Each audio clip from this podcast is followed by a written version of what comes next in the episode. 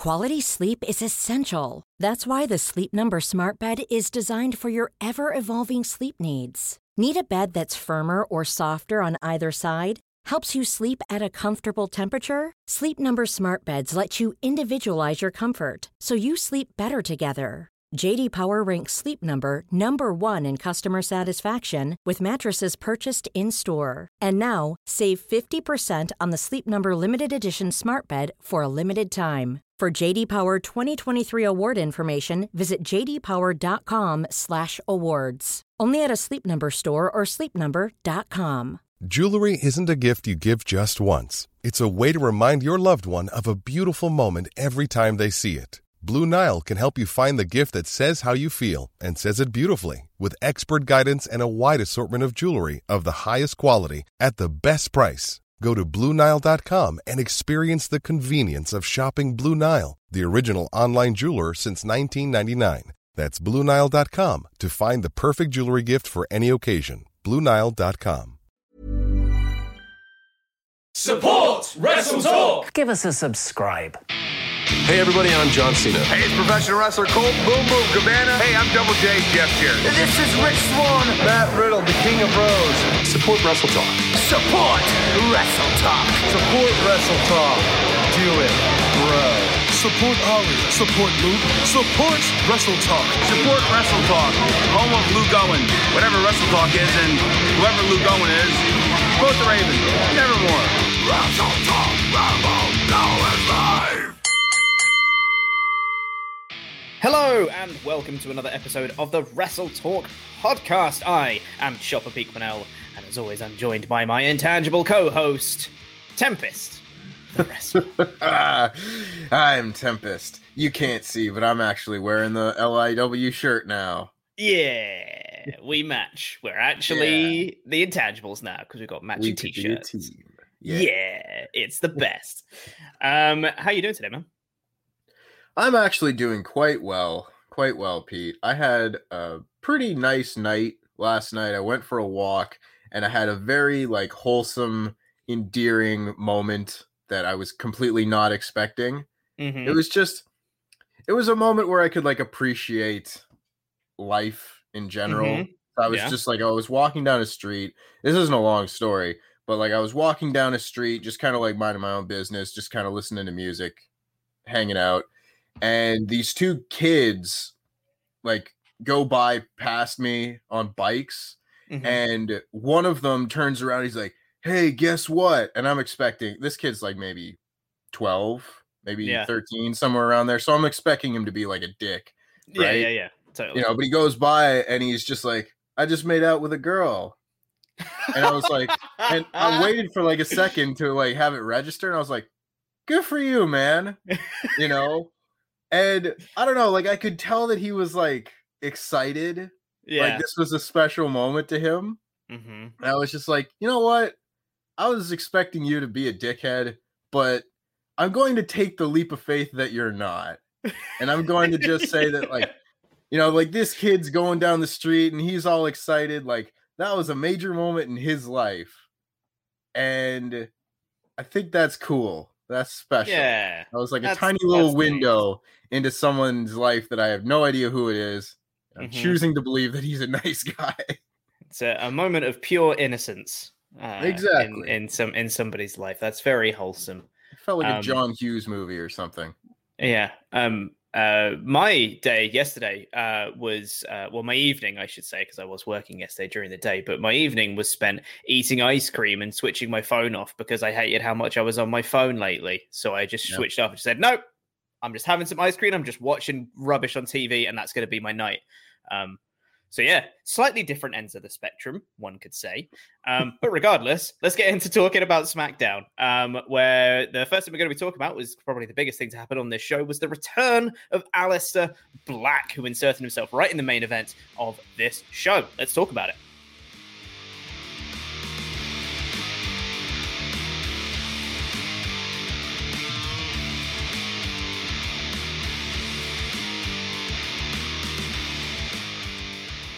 Let's talk about the show. Let's talk about this Aleister Black return.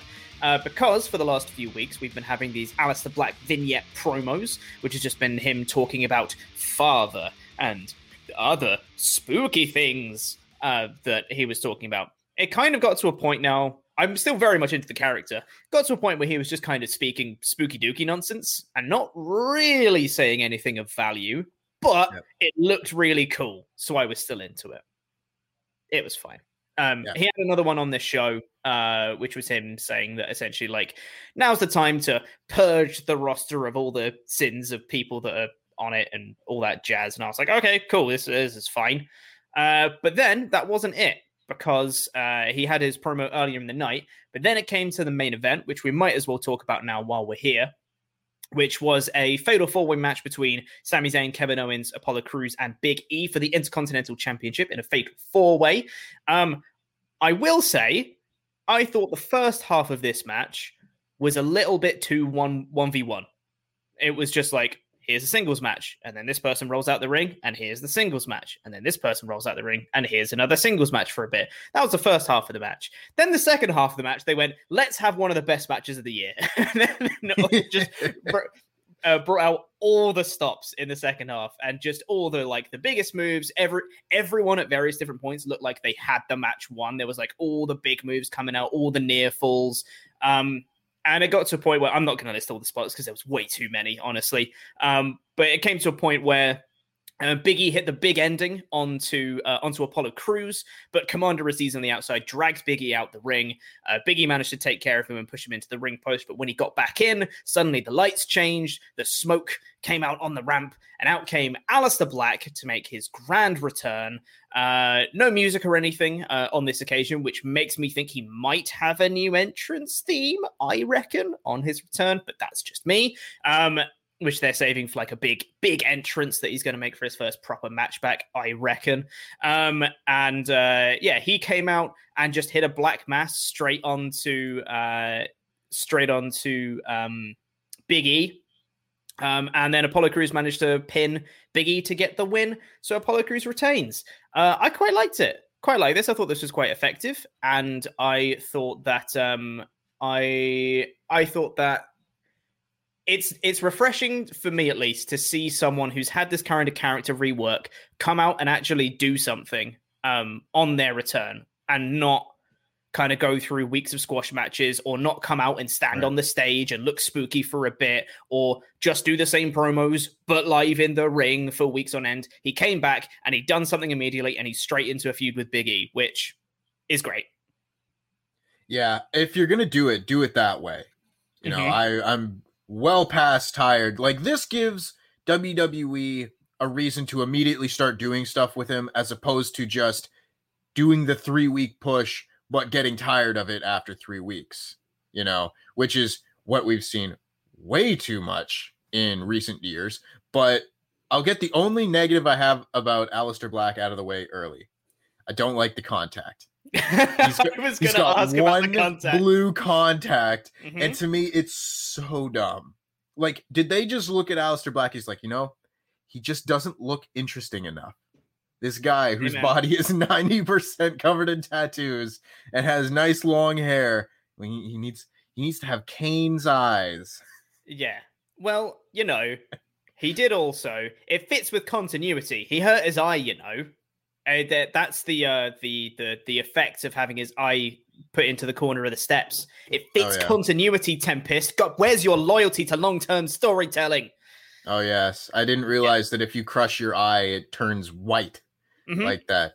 But yes, yeah. that's my that's my only only negative out of out of this. I thought that the reintroduction of Aleister Black was good. I like it when they do a surprise return of a guy the same week that they air another one of his promos because yes. he's still fresh in your mind from earlier in the show. I like that. I like him versus Big E. I don't know exactly what the story is going to be there, but obviously Aleister Black is going to do his spooky nonsense. And Big E seems like a good foil for that because he's someone who's like a very like loud and, you know, extravagant character. So I feel like they would play off of each other. Like they're basically opposites, is what I'm trying to say. And usually that's a good thing for a character who's like this. Like you want a spooky, these people character. And on the other side, you can have like a really like for the people, positive guy, and that's what you have in Big E. And then the match was good. Like I really liked the match. A lot of people in the past few weeks have been comparing this to the Extreme Rules 2016 match with Sami Zayn, Kevin Owens, Cesaro, and The Miz, which was also very good. But yeah, this is this is good stuff. I don't know it was yeah. quite that good, but it was still really good. Yeah, it was. It was it was a good character reintroduction. Um, I like the fact that the four way main evented the show, and it wasn't just like you know, as amazing and as positive as we've been about Roman Reigns and all the Roman story and everything that's happening with him. And honestly, I feel like this show could have done with a bit more Roman Reigns story in it, but that's just me. Um, I'm glad that the Intercontinental title was deemed worthy enough to be the main event of the show and having Aleister Black's reintroduction as part of that. I thought it all worked really well together. Um, and yeah, I'm, I'm excited to see what Black does. Like you said, I don't know what the story is going to be. However, I think, as you mentioned, like the Biggie being the foil to it makes a lot of sense to me because I feel like in Aleister Black's character of being like, people are too, um, like people aren't ruthless enough these days and all that jazz that he's been talking about. I think Big E's a good contender for that, for him to just be like, you are you are the epitome of the problem. Uh, this is why I came after you, kind of thing. And it wouldn't just be like I attacked you because you're a baby face. I feel right. like there there is a there could be a reason for Black to go after Biggie uh, in particular. So I think I think it works. Um, all in all. Um, so yeah, I thought it was uh, pretty positive, um, and I'm excited to see what what Black does. I'm still into the character. Like I said, the the spooky dookie promos did kind of get a bit. These are words at this point, yeah. uh, but they still sounded very cool, and he delivered them very well. So, oh well, I'll forgive him for that because it still sounds cool. Um, anyway, unless you have any other points, I think we should find um, out what um, everyone else thinks. Yeah, not particularly. The only other thing that I'd really thought about this is uh, Big E's character right now reminds me in a certain way of like Rob Van Dam almost, just in someone sure. who isn't the guy who gets upset, but can if you push him hard enough, mm-hmm. you know, which was always a, a selling point of Rob Van Dam way back in the day where they always wanted him to be the guy to fire up and everything, but he was Rob Van Dam and, you know, was very mellow for some mm-hmm. reason you know? Don't know why. No not a clue but i like that uh there's a lot of similarities there in the terms of like if you're going to do a storyline about a guy who is like really dark and angry you need to put him against someone who is very much not that and biggie to me is a perfect guy to do that with 100% yeah absolutely 100% um and for me as well i'm really happy that Big E's still got something to do after he's moving away from the intercontinental title here i was kind of worried that he might get lost a little bit um mm-hmm because they're not going to push him up. I don't. I didn't think they were going to push him up to the Roman Reigns level just yet. Um, so I think, um, yeah, giving him black now sounds like a pretty a pretty good idea. I think uh, for me to to make sure that Big E's still still relevant, so to speak, because I bloody love Big E and he deserves to still be relevant all the time because he's great.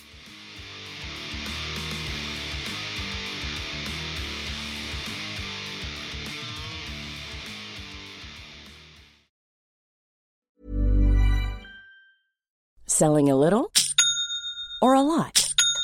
Shopify helps you do your thing however you cha-ching. Shopify is the global commerce platform that helps you sell at every stage of your business. From the launch your online shop stage to the first real life store stage, all the way to the did we just hit a million orders stage.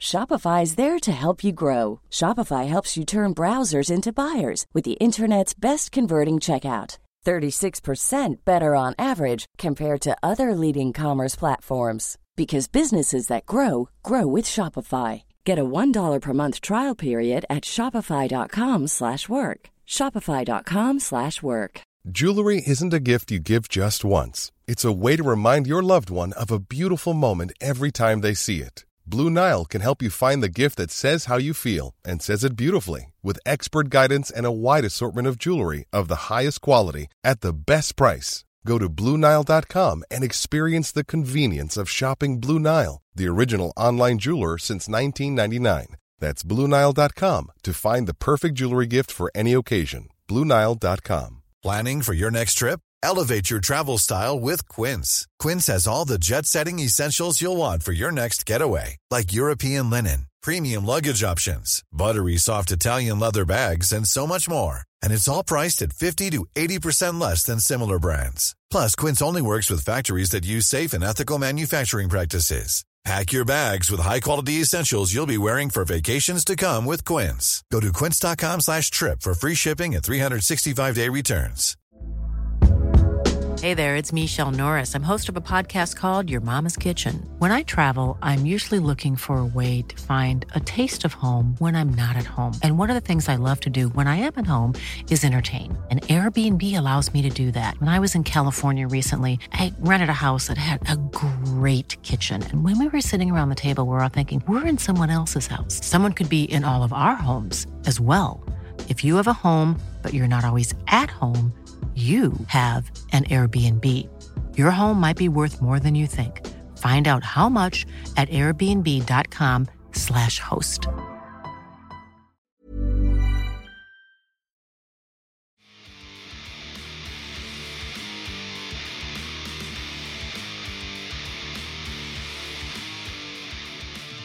So let's see what you guys thought. Uh, if you want to get in your Ultra Chats, wrestletalk.com forward slash support is a link to do so. There's a link in the pinned comment and at the top of the description.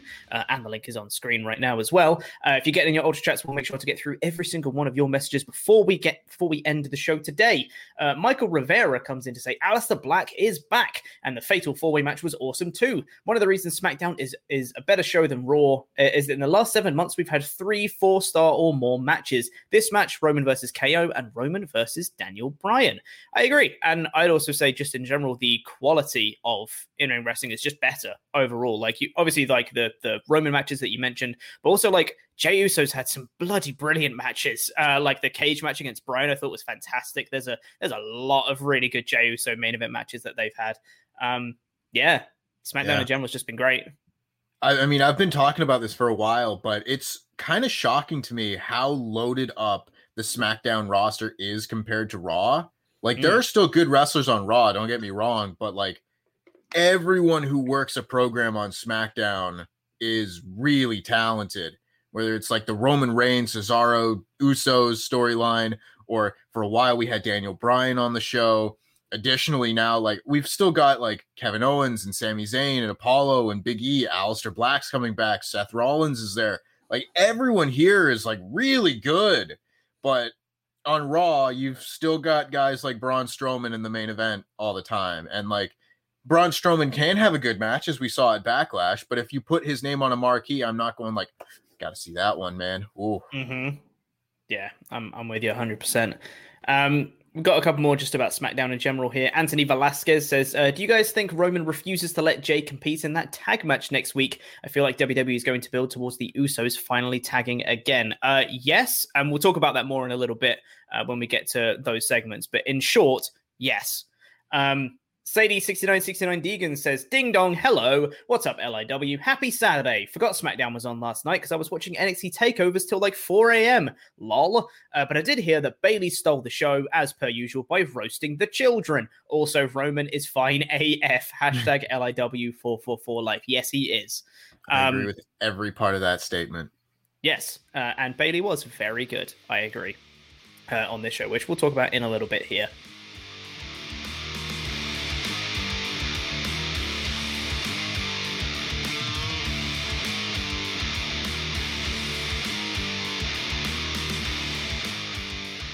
Uh, let's get into reviewing the rest of the show. Um, it started off with um, every champion on SmackDown, bar Roman Reigns, uh, standing on the stage. Uh, all the champions on SmackDown standing in a row, uh, and uh, WWE official Sonya Deville. That's that's act- actually her now. She is WWE official Sonya Deville, uh, saying kind of re re announcing that uh, fans are coming back in July to WWE and saying that she wanted to thank all of the champions uh, for all the work they've done during the Thunderdome era of WWE. Um, thanks all the champions. Thanks Rey Mysterio and, and Dominik, who literally just became the champions for all your work during the Thunderdome. Thanks Natalya and Tamina, who've just become the champions for all your work during the Thunderdome era. uh, and also Apollo Crews, who cut a little promo, um, and uh, Bianca Belair. So, but when she introduces um, Roman Reigns to come out to make his own entrance, which I was like, of course, Roman's going to get his own entrance, makes a lot of sense. And then she introduced Roman Reigns, and I was like, wait a second. Out of everything we know about Roman Reigns, there's no way he would come out for this really like pandering promotional segment. There's no way Reigns is going to come out for this. And wouldn't you know it, he didn't. Paul Heyman came out, and he came out to Roman Reigns' old theme, which I'll be honest, I completely missed when I was watching. I did did not even register that in the slightest. I it, I okay. think it's because it's just been so ingrained for so many years now of that theme. As soon as it hit, I was like, "It's it's the music. It's the Reigns music." Um, and I I literally didn't pick up on it until later on, and I was like, ah, "I didn't even include that in my editing review." Ah, well, that's fine. Um, but yeah, Paul Heyman came out, and I thought this was a a really nice promo from Paul Heyman of him just being like, "These people on the stage." are title holders. They're not champions because there's one champion and it's Roman Reigns. Uh, it's a, a, wonderful little line uh, from Paul Heyman, and he's always just a great promo. And they, oh, by the way, they call this the Parade of Champions.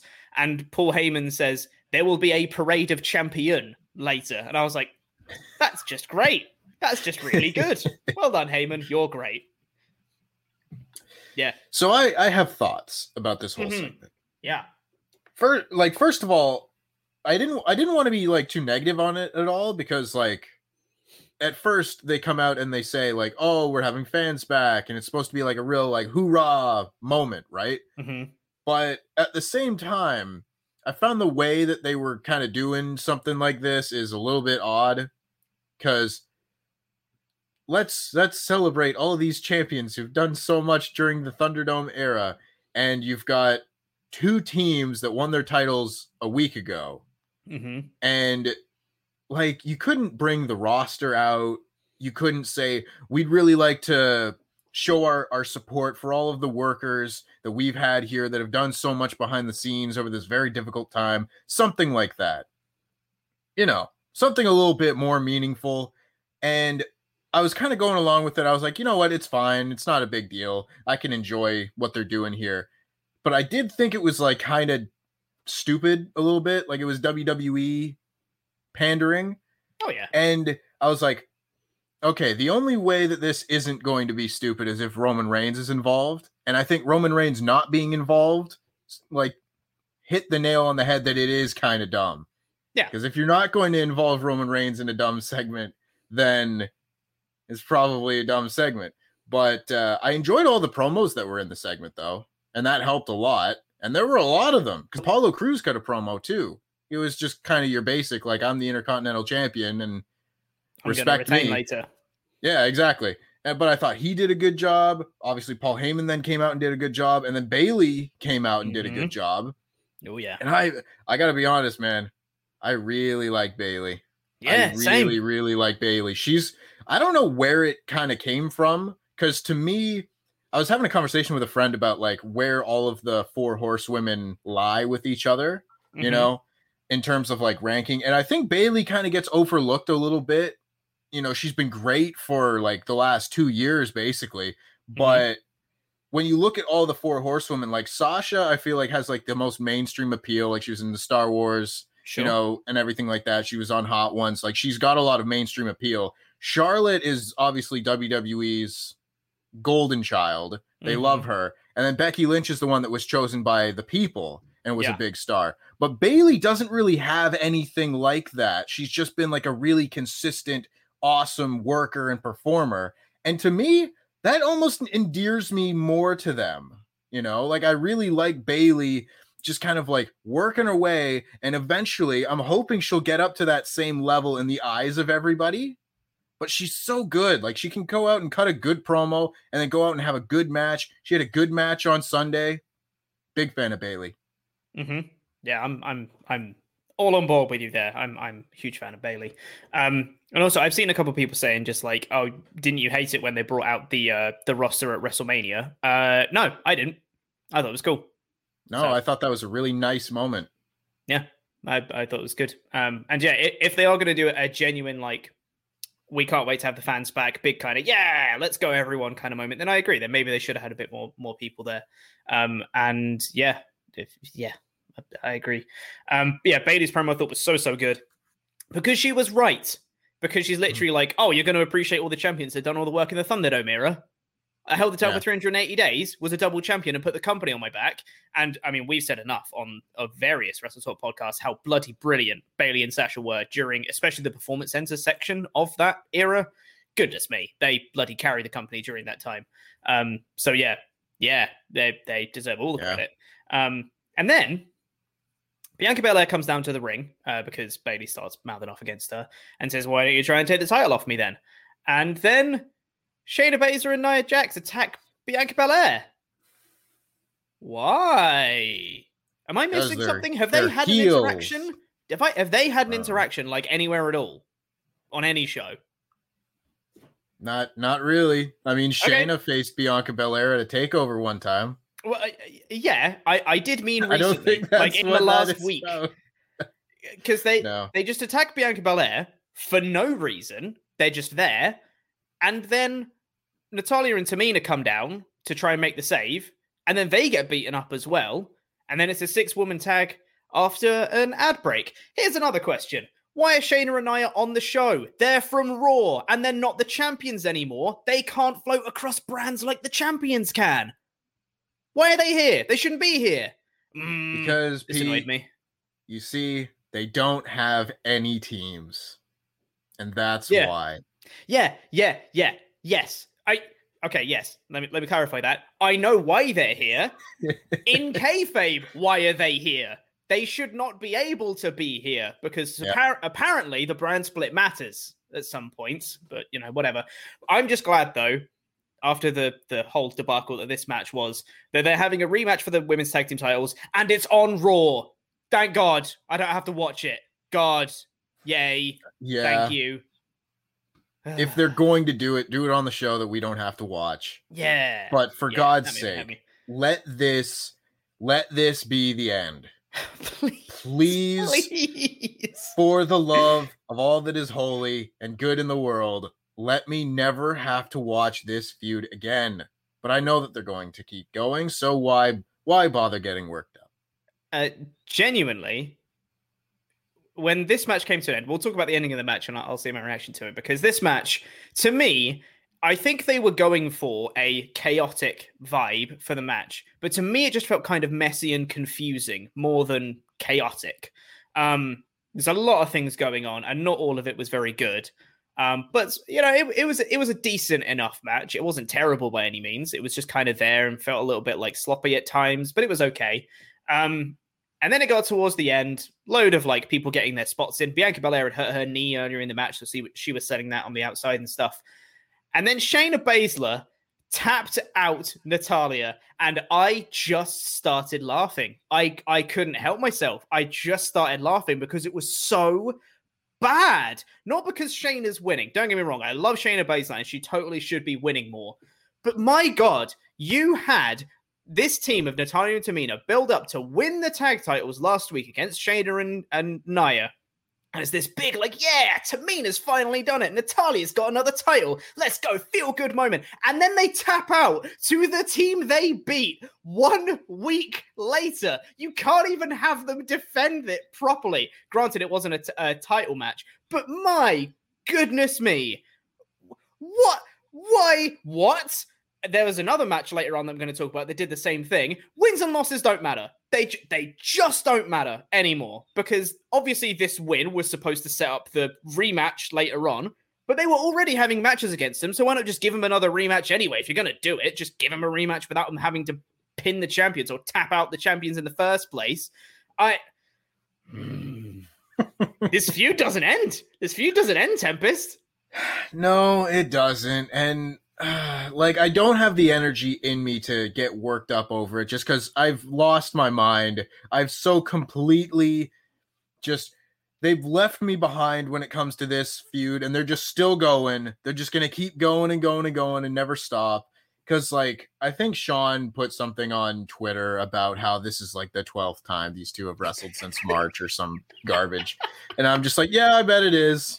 I don't know what the oh, actual numbers are. You can you can check it's his so Twitter, bad. But like, come on, this is how I know. Like reports come out and they're like, oh yeah, Paul Heyman has a really like he has his hands in the Roman Reigns stuff, and this is why it's so good. I completely believe it because we still get garbage like this on the show. You know, it's like it's I so I was bad. really hoping, I was really hoping that last Friday and Backlash would be like, okay, we did the WrestleMania stuff for an extra month. We complained about it on this show about how stuff at WrestleMania, I guess, didn't really seem to matter that much because they just kept going. Mm-hmm. But they're still going. Yeah. Yeah. You did the backlash, and that's it. You can finish it. It's done. Forget about it. They even did the rematch and the tag title match on Raw. Why are we still here? That goes for so much on this show. Like, I'm over it. It's done. But put mm. another random team together. I don't even yeah. care. Just do something else. You don't need to have the champions lose in their like first SmackDown match after winning the titles. Give yeah. them something for a little while. Yeah. ooh, yeah. And I'm also spent. also the, the part of the quarterly invitational. the quarterly invitational. Get out of here. We're gonna bring back the, the dark hour of Raw too. The bring wild card. Corey Graves' electric chair. Yeah. Good God. Oh. Anyway, um, you know whose fault it is? It's Reginald's fault. It's all Reginald's fault. It's because he's here. Yeah. God damn it, Reginald. Um, oh. we then had uh, Biggie backstage. Got a nice little promo ahead of the uh, IC title main event later. Thought it was pretty good. Just got nice and fired this. up, saying he's going to win. It was good. Uh, we then had the Aleister Black promo that we've spoken about uh, earlier as well, saying it's time to cull the herd. Uh, and then Baron Corbin came out um, without his crown. Uh, and Michael Cole said, and points out, I never realized how bold Corbin, Corbin is. Dude doesn't wrestle in a crown. Dude, dude has nothing on his head every time he wrestles. Oh God, he's the worst commentator, man. Ah, Shinsuke had stolen Corbin's crown, so he came out without a crown. I come on now. um, and then they showed little video clips of Shinsuke wearing the crown and doing his thing, posing with his whatever, driving around in a crown. It's sure. And then Corbin cut a promo saying he's a king. I want my crown because I'm a king. I'm a king. I'm a king. I'm a king. Uh, you guys aren't kings. I'm a king. It was basically the promo. Um, that was yeah. essentially the, the whole gist of it. And then, out of nowhere, we get Rick Boogs, who, who came out on the stage with a guitar, and I was like, "Have I missed something here? What the hell is going on?" Um, and then he decides he wants to play Shinsuke Nakamura down to the ring. Um, and I tell you what, the guitar sounded pretty good. I'll give him that. Thought it sounded pretty cool. And I also quite enjoyed Pat McAfee here, really getting into the guitar and annoying Michael Cole. I'm all for people annoying Michael Cole. It was it, mm-hmm. it was pretty good. Um, and then I just said, I guess Rick Boogs is now with Shinsuke. I, I guess. Okay. Sure. Sure. These two look like they'd hang out together. and I tell you what, Rick Boogs was probably my highlight of the performance center um, era of uh, of uh, the the pandemic because goodness me, him in the crowd at the performance center was so funny. Um, yeah. just hearing him, AJ cutting a heel promo, just him off in the distance, just going, "You suck, AJ!" Like at the top of his voice, it was the best. Um, I can't remember who else was doing a a a, a promo in the ring. Think it might have been Sheamus or something like that. And it's just him just going, Are you nuts? Just out of nowhere. Like, he's very charismatic. He's naturally very funny. Um, so I, I'm I'm cautiously optimistic about this. I don't know where it's going to go. I don't know how many le- how much legs this has, but sure. I, mean, um, I can I can tell you that Rick Boogs has two legs. Hmm. Hmm. All right, Andy. Um, okay, can I can was... I quickly oh, pose sorry, a question? Because I, I just I genuinely want to gauge public opinion. Do we prefer Rick Boogs or Eric Bugenhagen? Bugenhagen. Eric Every Bugenhagen. Day. Yeah, that's a more fun name. And I didn't know if I was like I didn't know if people really loved the Rick Boogs name. So mm. I just wanted I wanted to put that out there because I, I think I prefer Eric Bugenhagen. It's Bugenhagen more fun to is so much better. Uh, and also, they changed the spelling of Boogs here. Yeah. Because it used to be B U G E Z or Z, uh, but now it's B O O G S, which is just worse. So yeah. they've gone from Bugenhagen to Boogs to worse Boogs. So, you know. Yeah, and chat seems to agree that it's Bugenhagen all the way. So, all right, good, good to know. Thank you, chat. Yeah, all day, every day. Um, and then we had the match of Corbin versus Shinsuke, which was a match. If you've it seen a Corbin, we saw it last week. Uh, yeah, if you've seen a Corbin match or a Nakamura match in WWE before, you've probably seen this one. It was a match, and then this is a bit of a pet peeve I have about the show, and I feel like I'm just being salty about everything, and I am. Um, you're totally justified to just be like, you're just whining. I am. Um, I hate the fact it's become a bit of a staple in WWE that distraction finishes obviously are all the time. What I really hate is that the distractions never seem to come at a logical time. It's because, well, it's time for the end of the match. There should be a distraction now. So Rick Boogs was out there the whole time at ringside with the guitar, just chilling, vibing, minding his own business. And then it was time for the end of the match. So Rick Boogs started playing the guitar again. There was no reason for him to just start playing the guitar. He just did it because he felt like it because the scripting told him now was the time to start playing the guitar again, which distracted Corbin, and then Nakamura got a roll up victory on Corbin. So this feud must continue. So the the only thing that I really because I don't care. I don't care about this feud. I don't care about Baron Corbin. And it makes me sad, but I don't really care about Shinsuke Nakamura right now. I cared about him in. January mm. when he had that yeah. really good gauntlet match but we're way past that now. So the thing that stuck out to me in this match, because I feel like we as fans, as like a collective group of fans, have Shinsuke Nakamura at a certain place in our mind, right? Mm-hmm. As far as like his his place on the roster and everything. And then again, we as wrestling fans would have Baron Corbin in a place in our mind on the roster.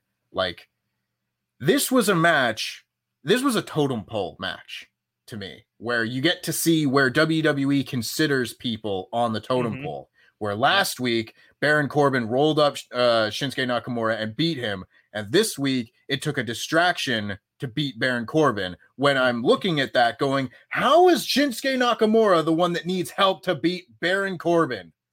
Former IWGP yeah. Heavyweight Champion, the greatest Intercontinental Champion of all time in New Japan Pro Wrestling, Wrestle Kingdom main eventer, most charismatic man in the universe, king of strong style. He needs a distraction from Rick Boogs in order to beat Baron Corbin. Now I saw that and went, this is depressing. Mm-hmm. You know, that yeah. is that is a just depressing thought.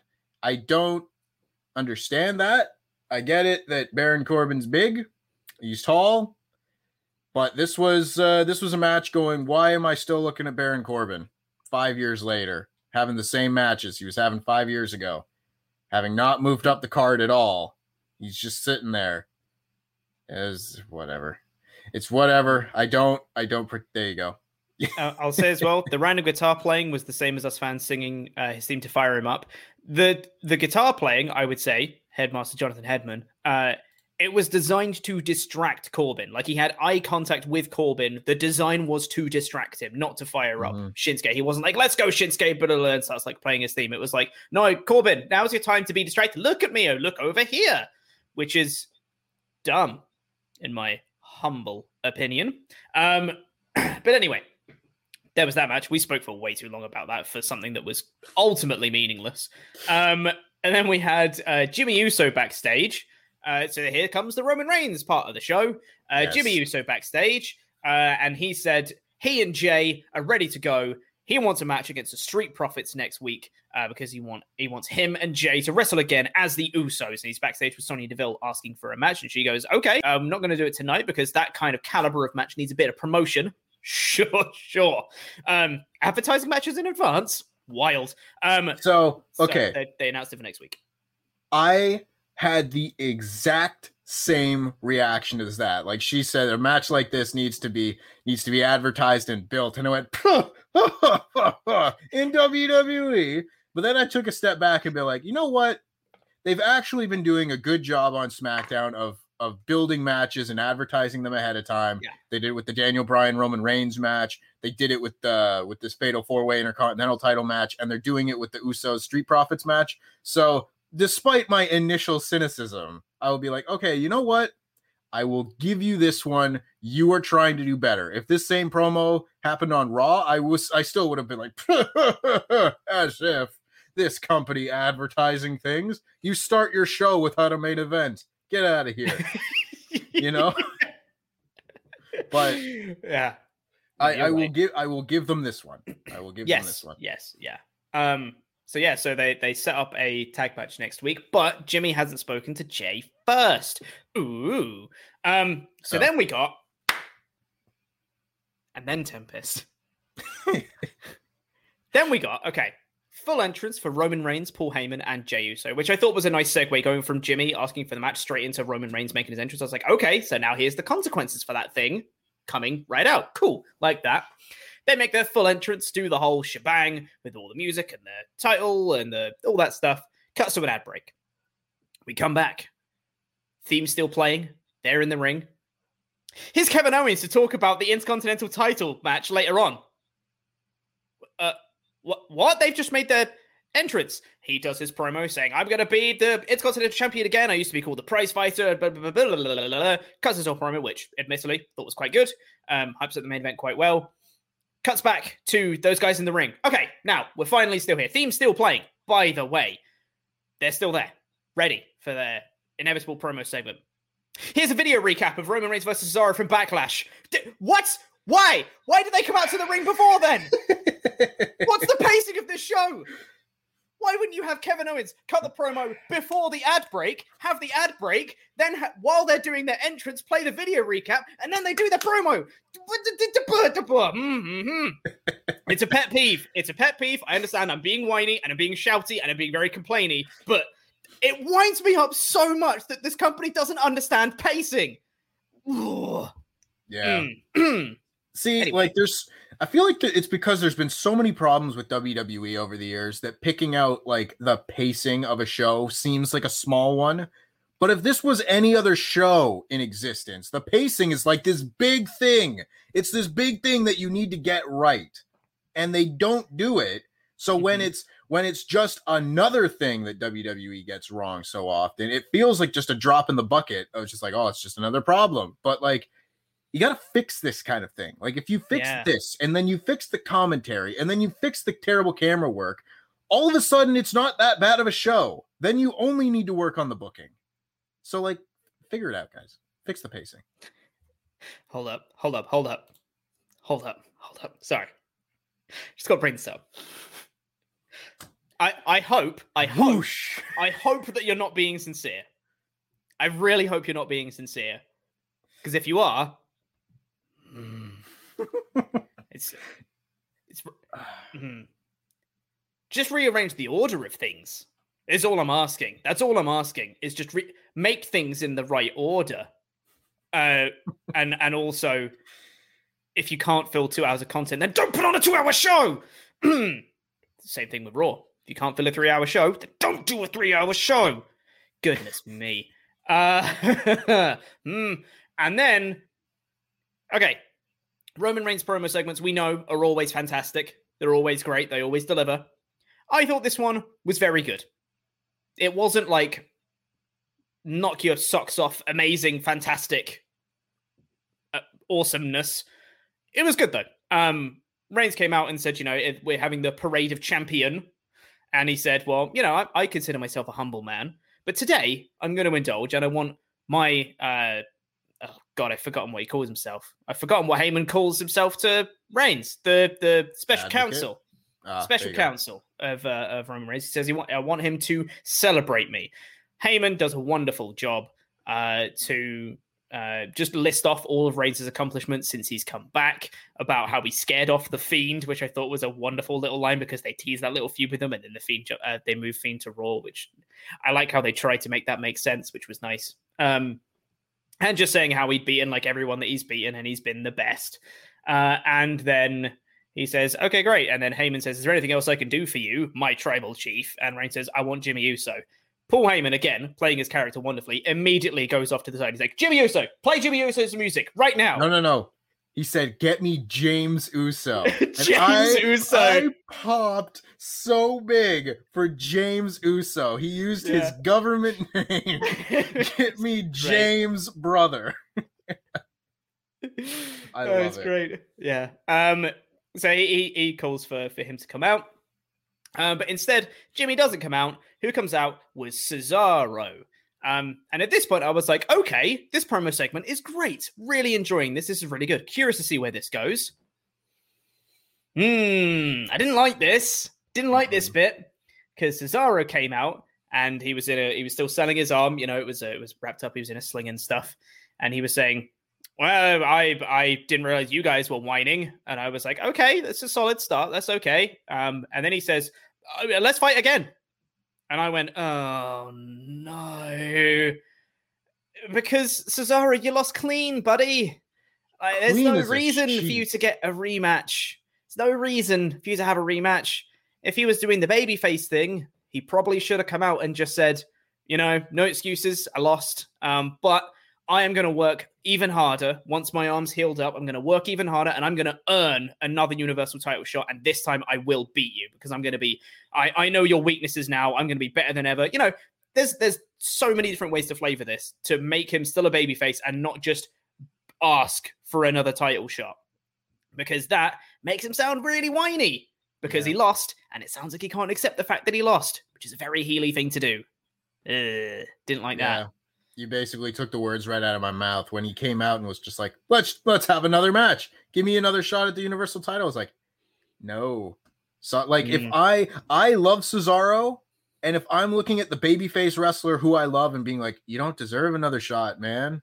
Like then you really probably don't deserve a shot and probably shouldn't be getting another match for the title. Like uh it's it's tough cuz again, do exactly what you just said you just have him cut out and cut a different promo. And I think you accomplished the same thing here, just without him being like, Well, I want another match. Give me another match. I completely failed. I was an absolute failure on Sunday, but I want to try again. He's like, Well, that's not how it works, my dude. Mhm.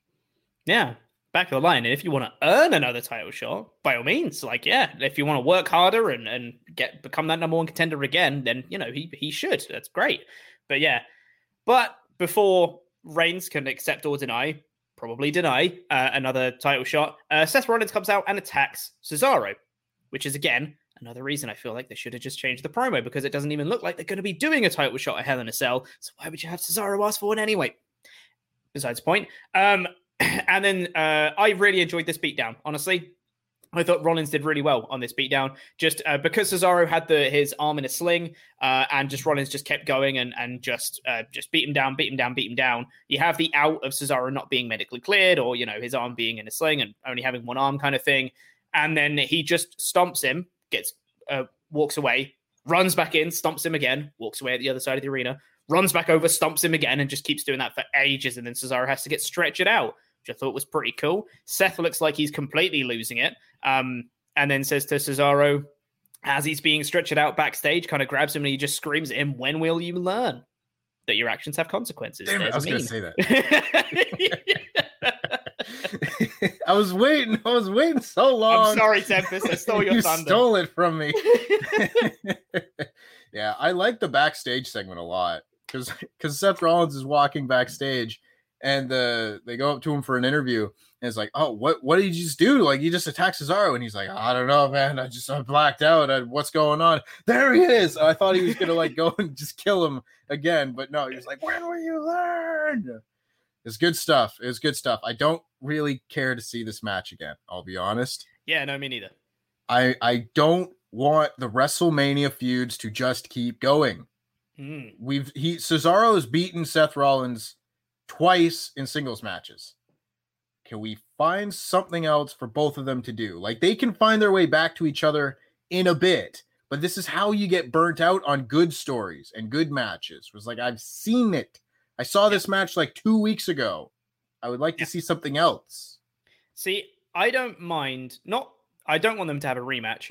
I'm, I'm kind of into the idea of Seth just slowly losing his mind, where he's like, I, I, I can't have another chance. I can't redeem myself. I, I. He's trying to get another match with Cesaro and constantly gets denied it. Where they're like, Cesaro's just like, I don't need to f- stop, and Rollins is like, but I need to, I need to beat, I can't beat you. I need to beat you. And he slowly, like, completely goes crazy and just starts attacking other people and gets into another feud with someone else because he just goes crazy and attacks people because he's a bit nuts. You know, that's cool. I'm into that. That's fine. If the heel wants to, you know, do, do you see the the difference here? You know why I'm into that? It's because he's a heel and he's asking for a rematch when he doesn't deserve one. Mm-hmm. So that to me makes sense. But I would like it if Cesaro then doesn't give him another match. But I feel sure, like like like if this builds to another match, like if they have their their final match at SummerSlam, sure, instead of the next pay per view, like if this was an injury angle, you take Cesaro off TV for a little bit, you have someone else come out and be like, "Hey, man, you just messed up my friend Cesaro. I'm gonna take you on, Seth Rollins." I don't know who it would be, but pick a good wrestler on the roster and just have him like defend Cesaro's honor. Have it be yeah. Shinsuke Nakamura for God's sake. They were a tag yeah. team. That yeah. would be fun. The Cesaro, uh, Seth Rollins, Shinsuke Nakamura feud. But like, do that for a little while, and then have Cesaro come back, and eventually, now he wants the revenge on Seth Rollins for fighting him, and they have their match at SummerSlam. That's a good way to make the feud longer. I don't want them to just keep having matches every couple weeks until I'm totally burnt out on it. Yeah, yeah. Um, after this, God, I've been so negative about this show, and it's not going to get any better, guys, because we got, we got Dominik Mysterio versus Robert Roode, um, and okay, so another match that just keeps going. Ooh, just keep boy. bringing it back. Yeah. So I spoke about this. Um, I, I kind of ranted about this in the edited review as well, where mm-hmm. the story going into Backlash was them saying that Dominik Mysterio doesn't belong. Him saying, "You're just Rey Mysterio's son. You don't belong in this ring. You, uh, you're just some kid. You don't belong here." But then they managed to prove them wrong by winning the tag titles at Backlash. Suck it, dirty dogs where I do deserve to belong uh, to belong in this ring. We're great. We're the tag team champions. So then Robert Roode came out here and said to Dominik Mysterio, "You don't belong in this ring. You're just a kid. You're just Rey Mysterio's son. What's the what's the point of him having to win the titles then? The story's the same. Nothing has changed. The dynamic of the story is exactly the same. Like if, if they're winning, if winning the tag titles." a supposedly really big deal doesn't even change a story. What's the point? What's the point in any of it? It how can you have stimuli come into this feud and not affect what the feud is? I it just winds me up to no end that they don't tell the stories that are presented right in front of them. You've already told the story of Dominik Mysterio proving himself in WWE discounting all the other wrestling that Dominik Mysterio has already done and proven himself like all of last year as being an actual singles wrestler, let alone in a tag team with his dad, just ignoring all of that story. In this feud alone, they've done the story of Dominik Mysterio proving himself and becoming tag team champion. For them to then say again, Robert Roode says, "Ah, oh, well, you don't belong, do you?" It's like he does. He's proved it. He's proved it to. He's beaten you, and then he beat him again in like three minutes. And I swear to God, and I know they're going to do it. Robert Roode's going to come out next week and going to be like, ah, it was a fluke, wasn't it? Uh, you, you don't belong in this ring. And I'm going to be so mad if they do it because it's the same thing. Again, wins and losses don't matter in WWE. We already knew this, but it just hammers it home that nothing changes. God, this wound me up. This wound me up so much. Really? Yeah. Couldn't couldn't tell.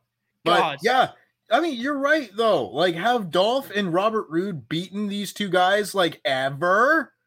Like, for God's sake, like they had the tag match last week or at the pay per view. Before that, Rey beat Dolph. Before that, Dom beat Dolph. They're doing like every combination of these four guys in the tag matches, and the good guys have beaten them like every single time. At what point do you throw in the towel, dirty dogs? You're not winning these matches.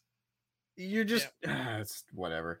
And again, Sean Ross Sapp tweeted out last night that was the eighth match between members of the Dirty Dogs and the Mysterios since March.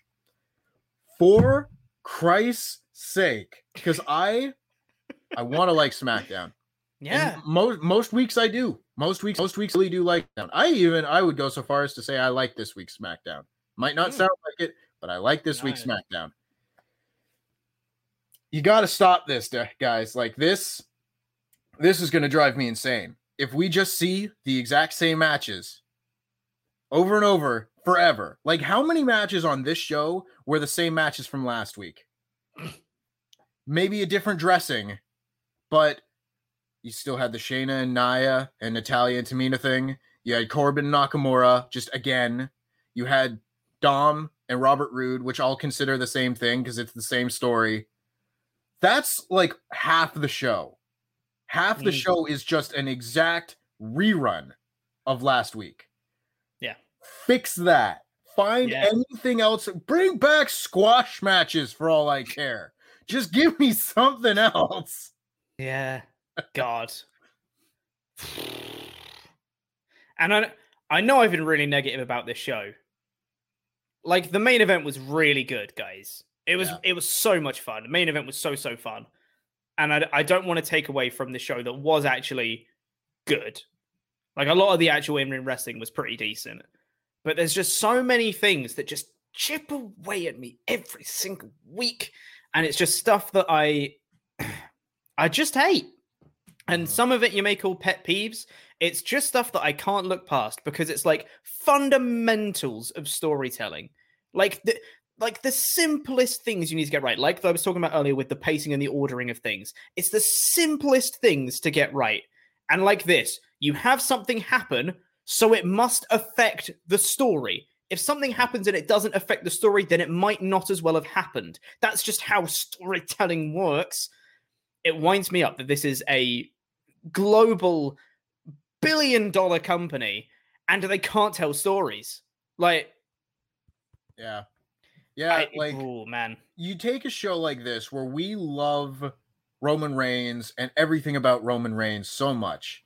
And again, you might have like a fantastic main event like we had this week. And if you look at both of those, it's like that's a 10 out of 10 segment. That's a 10 out of 10 segment. But throughout the show, you have a negative one segment and a negative one segment and a negative one segment. And that's the pacing and the commentary and the, the camera work. All of a sudden, all these little minus ones that you get on this mm. test that they have every week, they start to chip away at everything. And all of a sudden, that 10 out of 10 segment doesn't really outweigh the 20 negative one segments that you have throughout the show. Like, that's how I look at things. But yeah. Yeah. That's, that's Yeah. me. Figure it out. it's yeah. And for everyone that said it in the chat, I'll say it. Hate that. Hate God, that. hate that. Uh, then we had Jimmy Uso backstage. Uh, uh, uh, Jimmy finds Jey, and Jimmy says, "Hey, we got a tag match next week." Um, I, I made it, and Jey's like, "What? You didn't tell me beforehand, dude? Why didn't you tell me? You really should have told me." And you know, in all fairness, Jimmy probably should have told him beforehand. Just throwing it out Oh, there. Um, but Jey is just like, um, I need to tell Roman about this, and Jimmy's like, why do you need to tell Roman? This isn't about him. This isn't. This isn't about anything. You didn't win the Andre the Giant Battle Royal. Oh my god, continuity. They actually remembered about the Andre the Giant Memorial Battle Royal for once. Wild. Um, and says you didn't. You didn't win that for Roman. You won that for you. This isn't about Roman. This is about us. This is this is what we need to do. And Jey's like, "Mm, I gotta go tell him. So he goes off to go tell him. Um, and then almost immediately after, after an ad break, he goes and tells Roman, and he says, "Hey man, well, you know, it wasn't anything to do with me. Jimmy just asked Sonya Deville, and now that we've got the Street Profits next week, and Roman immediately is like, "What do you mean we?" the only the only we here is me and you, Jey. We doesn't involve Jimmy. It's it's just us. This this is for the family. Um, I think there might have been some audio issues during this because I lost a little bit of what Roman said. Like a kind of clown came back in and he was a bit quiet at some points for, for what he was saying. But I thought that was very good. And it also says to me that I think that the tag match will go ahead next week, but I think that Roman will tell Jey to turn on Jimmy during the match. And I don't know whether he's going to. It's very interesting. Like, again, this uh, five star segment, like, it's perfect. Mm. This perfect story. I would watch two hours of this story every week if it didn't burn out everything. But it's so good like he's calm and he's collected and you know something's going to happen like this is i feel like next week is going to be like a big moment in this story mm, and yeah. i love that that's that's what week to week progressive long-term storytelling is is you know that a big moment's coming but you don't know what it is and you don't know exactly when it is this is like textbook perfect long-term booking this is the kind of stuff that like batista and triple h were doing where it's like you know that they're going to turn on him eventually. You just don't know what week. So you turn in, you tune in every week to see if it's going to happen this week. I feel like something might happen next week. And if not, we're going to get a really good match. So looking forward to that a lot. Mm-hmm. Roman Reigns is the best. I love this storyline. Give me more. Please, please, please. So good. Yeah. I, I don't know whether Roman will like insert himself into the tag match alongside Jey and just like kick Jimmy out of the match, or whether he he'll have the match go ahead, or maybe he'll just tell Jey you can't tag with Jimmy, so it'll be a handicap match or something like that, which would be weird because yeah. it's against the Street Profits, but you know whatever. Um, and then the Street Profits, speaking of, uh, they cut a I thought was a pretty solid promo. Uh, I thought it was one. a really good promo. Really good promo because I've not like I've not been super into the Street Profits on the main roster. I found them to be a bit annoying at times, but that's probably just due to overexposure. Um, because they were like they were the tag champions for ages, they were having the same feuds for ages. All the promos were the same for ages because they were facing the same people all the time. I think because I've not seen them do the same thing for a while because they've not held the the titles. Here, they cut this promo, and I was like, Jesus, they're really good at promos. Yeah. Um, it's really, really good. Them just saying, uh, you know, kind of using all the Usos lines against them and all that stuff, saying it's not paranoia, it's the Street Profits, which is pretty good. It's like against their uh, uh their theme. It was good. Really enjoyed this promo. Yeah. I'm excited for next week. Yeah, me too. I mean, it's shocking what happens when all of a sudden, like, they cut a promo against a new team because mm. there's only been four teams on SmackDown yeah. since the, since the Superstar Shakeup or whatever they called it, the draft. So yeah, it's shocking what a, what something new and refreshing can do. But I really yeah. like this promo. Like I watched this and went, hell yeah, Street Profits. Yeah, put the put the tag belts back on you in the near future. don't do that. No, God, don't do that. Don't do that. Long reign for the Mysterios, please. Uh, yeah, exactly. Um, and then we got into uh, Sami Zayn cut a little promo uh, backstage in gorilla position before the main event, which is pretty good. Him just talking about more about the conspiracy. And then it got into the main event match, which we've already spoken about, and Aleister Black's return. And that was the show. So, overall, I feel like I was in the, the minority here because I feel like the stuff that wound me up on this show really wound me up. And it may have been a small thing that wound me up but it was it's like we were saying earlier, those small things just just add up after time after time after time.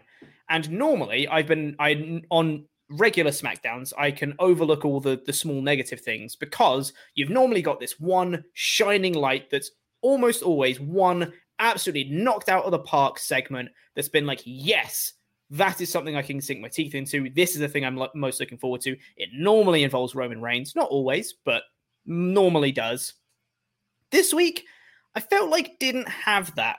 I'm still interested, obviously, in the Roman J Jimmy stuff, but it was a very small progression of the story. Like it wasn't really there wasn't that much progression of character. It was just like they have a tag match next week.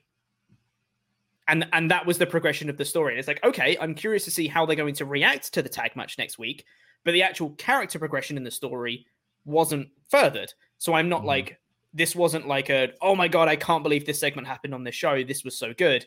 And while the main event was a lot of fun there were still things to criticize in it. Like i said like the first half was a little bit slow for me just a little bit too one-on-one but then it picked up and got really good. And then there's a load of other stuff to criticize on the show so i gave it a three out of five.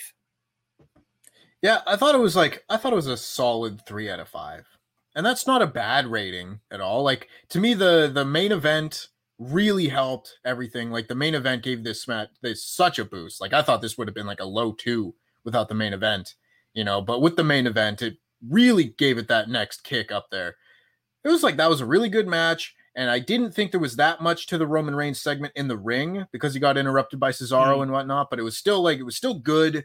And then you had the backstage segment where you talked to Jey Uso that I really liked. So those things together really kind of boosted everything up while most of the rest of the show kind of dragged it down.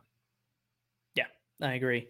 Uh, and looking at what you guys thought on the community tab as well. Turns out we're in the wrong apparently because people rated it four out of five. Uh, 53% of you voting for a four out of five show, 29% going three out of five. So kind of in that like high three, low four um, mm-hmm. range is what it seems to, be, which I think is fair. Um, I just go a little bit lower for a three out of five because a lot of stuff wound me up on this show. Don't know if you guys have been able to tell through the course of this uh, review or not, whether it wound me up a little bit, but you know, it's WWE, isn't it?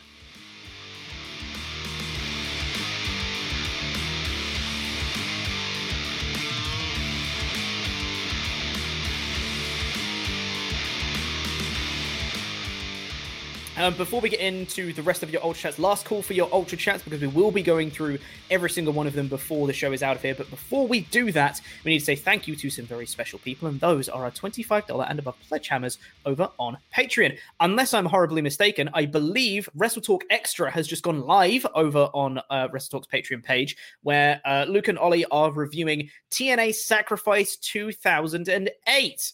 Um, you know, Steiner Maths, that one. Um, kind so of. you can go and uh, mm, yeah, it was on technically on the you know the, the before. It wasn't actually on the show, but you know it was about. It, that's what the Steiner Maths promo was about. You know, yeah. spells disaster for you, but sacrifice. It's that one. Um, so yeah, uh, Luke and Ollie review that, which is over on our Patreon page right now, I think. Um, and yeah, you can go go give it a listen. It's good fun. Apparently, it's a really bad show. So uh, well, yeah, it's a TNA yeah. pay per view from 2008. Yeah. I think they were just about all bad. Mm. So uh, you can go enjoy Luke and Ollie not enjoying it um, over on our on our Patreon page. And if you pledge at the twenty five dollar or above tier, you get your own custom Patreon wrestling nickname, and it gets read out on a show, much like this one. So thank you to Ari and Shifra. The booze awaits. Woo! Thank you very much. Yeah. Thank you. We've got uh, Peter Fiber Brantuas. Yeah, thank you very much. Chris Hellfire Brimstone. Yeah. Thank you. The Pym particle, Terry Hankhammer. Hey, thank you very much. Thank you. Yeah. Probably better than Kyle, Philip O'Reilly. Woo! Thank you very much. Jonathan, the headmaster headman. Woo! Yes, thank Hi, you very Jonathan. much, Jonathan. Get better soon, buddy. The venerable Jesse Venable. Woo! Yeah. Thank you very much. I'm to do it. You've got to do it. Do the voice. What? What? Do, why? Do, I do this, do Batman voice. Do Batman voice. Do it. But, but this this means something different yeah, in Toronto. Yeah, I know, I know. I'm Batty Man, Nathan Batty. Yeah. Thank you very much. This is some kind of Patreon shout out. Nate drop surname. Woo! Thank yeah. you very much. I've also given you the Spanish one. It looks like. Why? Have fun, Pete. You made me read German. I didn't. I didn't order these. This is just. This is fate giving you the uh, the uh-huh. Spanish one. Uh Viernes el uh dese, I don't know. This is a long word. Uh Dese Motorcero. Jonathan Gutierrez. Uh, Jonathan. I can't even read the English part of this. God damn. Jason Gutierrez. it's actually pronounced Viernes el décimo tercero, which is that's a long word. It is which is Spanish for Friday the 13th, because his name's Jason, but it's Jason Gutierrez. So it's uh, Spanish Jason. I uh, got yeah. It. Uh, yeah. It. Yeah, thank you. Um, the Ones chooses the wizard, Carol Ones. Woo! Thank you very much. Yeah. And living in the past, Kieran Pryor. Woo! Yes, thank you yeah. very much.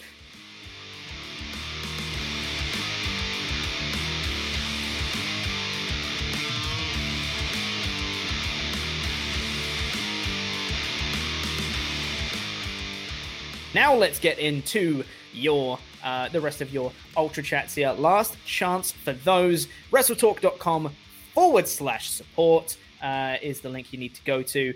Uh, to get in your messages read out on stream. Uh, Jay Gupta comes in to say, Aleister Black hitting Black Mass made me pop huge. I hope um, he makes it more than three weeks this time and it results in an epic feud with Big E. But Pete going wee on JC's belt in the news was my biggest pop. Hashtag LIW for life. I was quite proud of that gag. And I told the yeah. editor, I was like, can you just have me spinning in the title belt? And just gave him the picture of the belt. And he went, yeah, right. I was like, yes, let's go. It's going to be great. Um, yeah, uh, dude, seeing the black mass, I was like, God, I missed that move. That's good move. A, that's a good move right there. Um, I, I don't, I don't know Spanish. I studied Spanish for quite a long time, by the way. Uh, Rallian that said in the in the chat, I I studied Spanish for quite a while till I was 18, 17. What is time? Um, and then I I stopped studying. It was actually technically my best subject in school. I, for those in England, I got a B at A level. So you know, it's, it's B. Yeah, I, I, know you don't. That's why I said for people that were in the in England. Yeah. Anyway, um, more ultra chats. Got one here from Mayor of Painesville, Dan. Says Guten Tag, my fellow Boogs fans. Uh, is it just me, or is WWE insanely behind Cesaro? Two feuds at once, one with Roman. Uh, he will come back beating both of them. I feel. What changed? I disagree. I don't think he's going to beat both of them. Um, and I don't know if he's. I don't know if they're super behind him. I feel like he's just the guy that's there right now. The way that I've looked at it is uh, if you are feuding with Roman Reigns or in a position to feud with Roman Reigns, you get booked better, like by association. Mm. Like they take yeah. care of you a little bit. And I think that's kind of what happened. Like they knew they were going to go to Roman Reigns and Cesaro after WrestleMania. So they booked uh, Cesaro strong for the majority of the year. Like the only match that he had lost since the Royal Rumble was the Elimination Chamber match. That's it. Like he was undefeated aside from that one match. So mm-hmm. it, I think it just kind of feels like, oh, he wins all his matches, which is what you're supposed to do if you're going for a world title. Mm-hmm. But I think it's just them kind of working out. I don't think he's going to beat Roman Reigns. Yeah. Um, also, I'm seeing people say that when I was 18 was like a year or two years ago. Uh, thank you, but also no. I'm I'm 27. It's no, it's, it's 10 years ago actually, which is it's a long time. God, mm-hmm. 10 years. Jesus Christ, I made myself mm-hmm. sad. Um, Sadie 6969 Deegan says, Hey again, do you want to hear a fun fact? None of yes. the women's teams that were in the tag team elimination chamber are still together or in the company. None of them. Zero percent. I despise those titles. I'm a broken record, but Shayna deserves so much better. Yes, she does. Yeah. Yeah, you you you don't even have like the the thrown together teams that were thrown together for that match. I think mm-hmm. it was like Carmella and Naomi were a team, and both sure. of them are just kind of floating around. Why can't they be a thrown together team now? I get one's a heel and one's a baby face, but like, I mean, you had um Carmella and Billie Kay. Oh wait, Billie Kay got released. Uh-huh. How how nice. about that? Good job, WWE. Proud of you. This company. This this company. Um, Matthew Makovsky says, uh, "What if Apo- uh, Apollo is the Dark Father, but then Aleister turns on him and becomes IC champ at SummerSlam? This is what I want. This might be totally me dreaming, but this would be brilliant. I disagree. That doesn't sound brilliant. No, I don't like that personally. I don't. Why? I don't. No, no. What would Aleister Black and Apollo Crews have anything to do with each other? Mm-mm. I, I don't think Apollo fits that father character, the Dark Father that Black has been talking about in the promos. So no. Um, Rob Rob Steedley says, uh, "I'm hoping they stretch out the Jey and Jimmy Uso story with Roman to where they lose a championship match for the tag straps because Roman tells Jey he can't tag with his brother during the match. Have this happen at SummerSlam. LIW jam that jam. I agree, but not at SummerSlam. Yeah, Sorry, go Aleister ahead. Black. Aleister Black is older than Apollo Crews. Cannot okay, good. Yeah. yeah, yeah. Um, uh, I agree with that. Ultra Chat, just not a SummerSlam. I think they should have a match for the tag team titles, and Roman should like pull the plug out from under it, or cost them, or do something. You know, spear Jimmy in the middle of the match, or whatever it is. You know, do something, but that should happen sooner rather than later. I think mm-hmm. either before Hell in a Cell, or at Hell in a Cell, or sometime around then, and then that builds into like a Roman and Jimmy type thing where probably Roman's going to make Jey fight uh, Jey fight Jimmy, and that is just what I want. I just want to see the emotional conflict on Jey's face as he stands up against his brother. Oh, it's going to be good. Can't yeah. wait for that. Also, uh, Charles Berg pops in again. Jack Black is the father. Yeah. Uh, yes. Yes. Jack Black is. I mean, Alice it just Black's it father. just makes it just makes It- sense. It just makes sense. Yeah, absolutely. Um, we've got one more ultra chat here from Charles Berg that says, I don't often get involved, but you two boys attempted to murder a man. Since you both want retribution, I've given you new names. Henceforth, Pilch shall be known as Spunk. No, I won't. And Tempest shall, uh, shall be referred to as Blumpkin. Don't Google No, that. Have a good day, Spunk and Blumpkin. I mean, those aren't our names and they won't stick at all. No. I don't know if you know how over Lost Intangibles are. Do you know how many t-shirts we sold? It's a lot. It's actually quite a lot. People really like the intangibles, so no, those those those those names won't stick. Charlesberg, nice try. Um, also, if all you guys could continue to call Ollie Oliver, that would make us very happy. Um, thank you, everyone. Uh, and we also got one new member during the stream, someone who has become a member to the channel, William Buhner. Thank you very much for becoming a member on the channel. We appreciate it so much. If you guys want to uh, click that join button that's underneath the stream, you can become a member as well. And uh, you get access to all sorts of emotes, including the LAW emote. We've got an emote and merch because we're the best.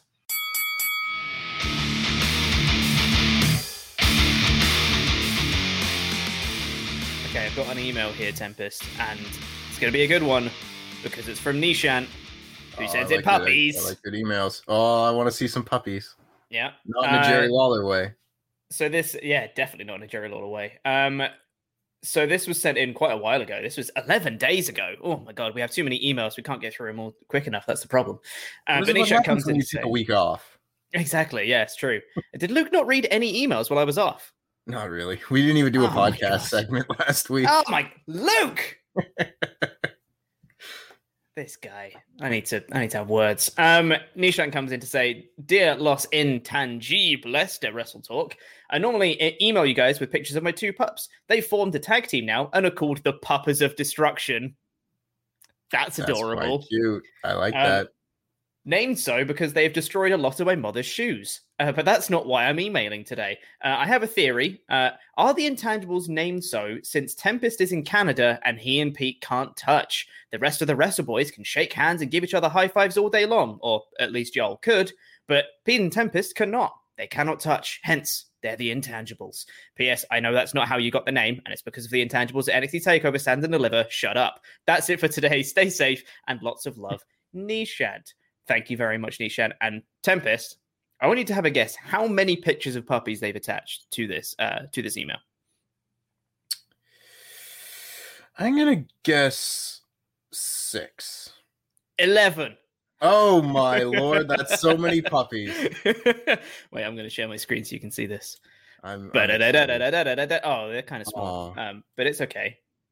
It's Yeah, look at 'em I can anyway. Tell how cute the dogs are. That's the important Yeah. part. That's bigger. There we go. Oh my goodness! Look at those little Look at 'em. eyes. I know. I know. Uh, I oh lord, if there's a way to my heart, it's with small animals. mm-hmm. Hundred percent. Oh, oh, Oh man. God. Oh man. Ah! oh my god! Curled up on a Curled up on chair. a chair. Like a lot of times when people say, "Oh, look at my puppy," it's like a full-grown dog and everything. yeah, these yeah. these are proper puppies.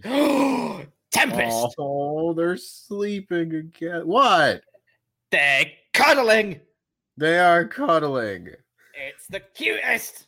Oh my god. And again, Oh, I'm ju- this entire podcast segment is just going to be looking at puppies, and I'm okay with that. Great, great audio. Great audio. Yeah. Just going. Oh, oh, look at this dog. Oh, It's a sleepy boy. Oh. just for those for those just listening to this, which is everyone because this doesn't get recorded. Uh, yeah, Just imagine the cutest dogs, and imagine Yes. eleven pictures worth of cute dogs. And absolutely. you'll- Yeah, You'll you'll have the same experience as us. exactly. Yes. Uh, thank you very much, Nishan. We we appreciate all the the emails and the puppies and everything, of course. Got another email here from Juan Gabriel. Says, uh, "Good day, my favorite Tempest and lukewarm Luke Owen. I guess this was from last week that he didn't read out. Oh, he's given you a name here, aka Luke Pest. Ugh. Yeah, didn't like. Don't that like one. that. No. And then he said, and I'm gonna. This was obviously sent in pre backlash, so I'm gonna I'm gonna give you this one, Juan, but never say this again. LLIW lost lukewarm intangibles to Wrestle Talk. No, never again. Giving you that because it was before backlash, but never again. Hope y'all are doing well. I just have uh, to rant a bit about SmackDown. Rant about a big pet peeve of mine that they do. Currently, the way they put together the show is so bad. As a videographer and video editor myself, the pacing and structure of SmackDown makes me cringe. When I try to put together a video of my Twitch highlights, I try to make a small story that's coherent. However, the team at SmackDown makes the show so disjointed. Last night, the show made me not enjoy it completely. Show was a bit la- lackluster, anyways, because it didn't flow right. The promo packages were edited amazingly, but they were put in the wrong places or overlapped with a few things. Just like how AEW didn't really let things breathe as much as they should have, SmackDown did the same, but with the structure of the whole show. I don't know if I'm being picky or if I'm not the only one who sees it. Let me know what you guys think. P.S. I miss Q-Tip the man ass. That's me. Q-tip uh, the man ass. That the man ass. That's me. Yeah. Um. I. I mean, this is coming after the SmackDown segment, which we've already totally recorded. So you would have heard me talk about the pacing of certain parts of this show and how they didn't make any sense and how stuff overlapped and all that jazz. Exactly what you're talking about. Because there was one segment in particular that really wound me up. Um, I can I can guess which one it was. uh, uh, we'll- I mean, we'll this is after, so I already know which one it was. We've you already know it it's already. the stuff with Roman Reigns and a backstage promo with Kevin Owens thrown in the Yeah. middle and stuff, which we've spoken about.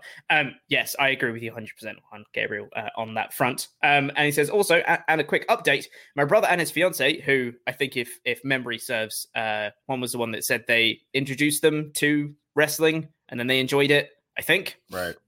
Yeah, my brother and his fiance uh, watched SmackDown with me last night because they wanted more wrestling. We ordered pizza and wings and we watched it all before I had to stream. We were all bored, to be honest. Maybe this doesn't stop them from watching wrestling with me. Thanks for being awesome. Your email chief and head of the emails, Juan Gabriel. That's a shame. Well, for what I remember, I will say just about as soon as we finish these podcasts each week, all the Mhm. memory of these shows kind of goes out the window. Yeah. I remember giving last week's SmackDown a two out of five and not Mm. enjoying it really that much. So I don't think you're totally alone. I think last week was a bit of a dud episode. But uh, then again, everyone was like, oh, Tippins is too negative. This is a fine show.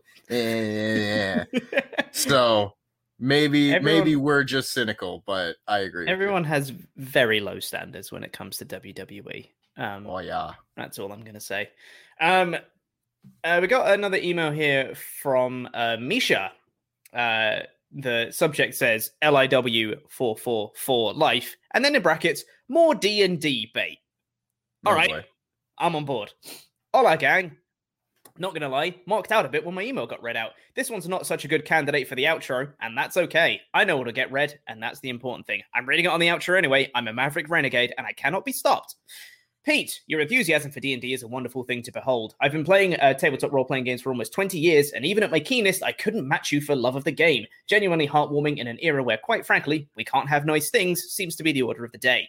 Tempest, I think you're selling yourself short. If you've got the kind of brain that can adjust a wrestling match on the fly when somebody botches a spot, I'm certain you could handle the ebbs and flows of D&D combat. As far as your character goes, there's a certain level of improvisation that can apply, but usually it's best to have a word with your GM about overarching storylines, whether that's in reference to your character's past, present, or future, or a combination. It's all good, but long-term storytelling is the bedrock of both t- tabletop role-playing games and pro wrestling. And hey, maybe D&D, isn't your bag. Maybe Call of Cthulhu or World of Darkness or Exalted might be more your scene. Tabletop has many different flavors as the human imagination can conceive. From CBW to My Little Pony to Alien to Mean Girls. No, really, it's called Best Friends, and character generation is done on based on petty jealousies. For now, though, I'll leave you one of the all-time greatest D&D greentext stories. I think it might appeal to you. Stay safe, both. Misha, I would read it. However, that greentext story is very long, so I won't. Uh, I'll probably just send it to Tempest to read another time.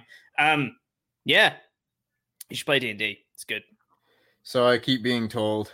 Mm. Honest, like I I would probably find it easier to get into if I had just a group that was Oh, yeah. already into it. If it Mhm. wasn't like, hmm, there's this thing that I might have an interest in, don't really know, might want to try one time, but I need to create a massive group. Yeah. To do Yeah, it. yeah, I yeah. think that it's just an extra step that kind of is a roadblock for me. But Mhm. who knows? Who knows what happens? Life life is open to new challenges and everything. So Yeah, totally. maybe at some point I'll get into it. Yeah, I mean, I mean, we, we had one whole session before the whole, you know, lockdown thing happened. We had one sec, uh, one session of luncheons and dragons, which was everyone in the office doing a D and D thing that I was running, which is still the best name that Laurie's ever come up with for anything. Um, and yeah, we got one session in, and we were supposed to have a second one, but then you know, lockdown. So maybe if you come over and visit everyone, which you're gonna do at some point, right? Right. Um, As far as I then- know, yeah. then then maybe we can get that second session in, and maybe you can join in for that one or something. Who knows? Um, but we'll, I, I I'd like to play D and D with you. I think you'd be very good. Um, and just quickly on this one, um, because we're talking about the subject, we did have another email here from Sam. Um, that says, uh, long-time listener to all your review podcasts, first time emailing in. On this week's NXT review, Tempest mentioned that he has a hard time with D&D because he has a hard time improvising on the fly within the context of D&D, has an easy time with wrestling promos, etc., because he's dedicated his entire life to it. So I present to you Worldwide Wrestling RPG. This would be a really cool way to help Tempest uh, into tabletop gaming if that's something he's interested in. I think it's the perfect crossover for your guys' various interests. That's really interesting that you say that, Sam. Have you heard of a thing called CBW?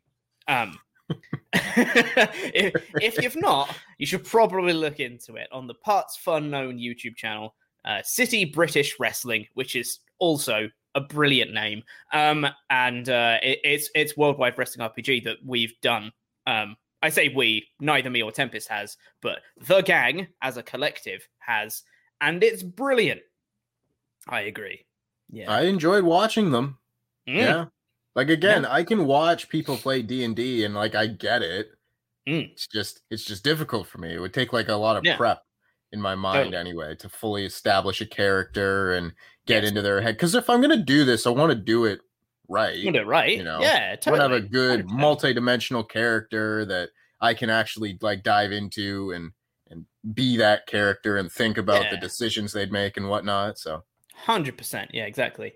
Um, uh, Sam ends off this email saying, "Anyway, index rules. Alexa is the most interesting thing on Raw besides RK Bro, and I love shouting my disapproval of some of your takes while while still listening every damn week. Love y'all. Keep up the good work. All my love, Sam the Ginger Dragon." Well, likewise, Sam, I will shout my disapproval for some of your takes in that case. um, thank you very much for that email, Sam. Uh, I think we're probably going to end it off there today. Uh, in fact, we'll do this very quick one um, from uh, the headmaster, Jonathan Hedman. Uh, it says, good appropriate time of day, senor intangibles, singular, senor, one of us. There's two of us. Thank you very much. Um, I hope this makes your podcast today. It's been a long, stressful time, and I just wanted to ask, how are you doing overall? Was also wondering about any rooster updates. I can imagine how the lack of sleep might have an effect on you. I hope you're well. Uh, I'm hopefully going to be discharged on the 25th. It'll be nice to be home again. Anyway, take care. Love you. Jam that jam. Jonathan, appreciate you, Jonathan. Thanks for emailing in and hope you're doing okay. And hopefully the 25th comes around nice and fast. Um, any, I mean, I've had the Rooster updates, Tempest, but just in case anyone hasn't been uh, hasn't been listening to every podcast, Yes, I, I do believe that I've said this on the, the podcast before, but uh, at some point, I think it was probably about a month ago now, honestly, closer to the end of April, uh, the rooster, I don't want to say met his demise, but was taken somewhere else. Thank God, because oh my sweet baby Jesus, that was like at least three weeks straight of just waking up at 4:30 to 6 o'clock every day by this goddamn bird. And it's gone now. Thankfully, City of Toronto did not do enough to help, but it's done now, and I hope to Christ that there's never another rooster in my neighborhood again. Otherwise, I'm doing fine. well, yeah, that, that that's always good. Um, yeah, thank you very much, uh, Jonathan, for that email. If you guys want to email in, by the way, support at wrestletalk.com is the place to do so. Uh, and we will be sure to try and read out uh, most slash all of your emails on the podcast if we get the time. That would be great. Give us more because I've just rinsed through a lot of them any more uh, emails that you want to send us in, do so. Support at WrestleTalk.com is the place to do it. Um, but that is going to do it for this episode of the Wrestle Talk podcast. Thank you very much for listening, everyone. Really do appreciate it. Take care, stay safe. We love you very much. Goodbye.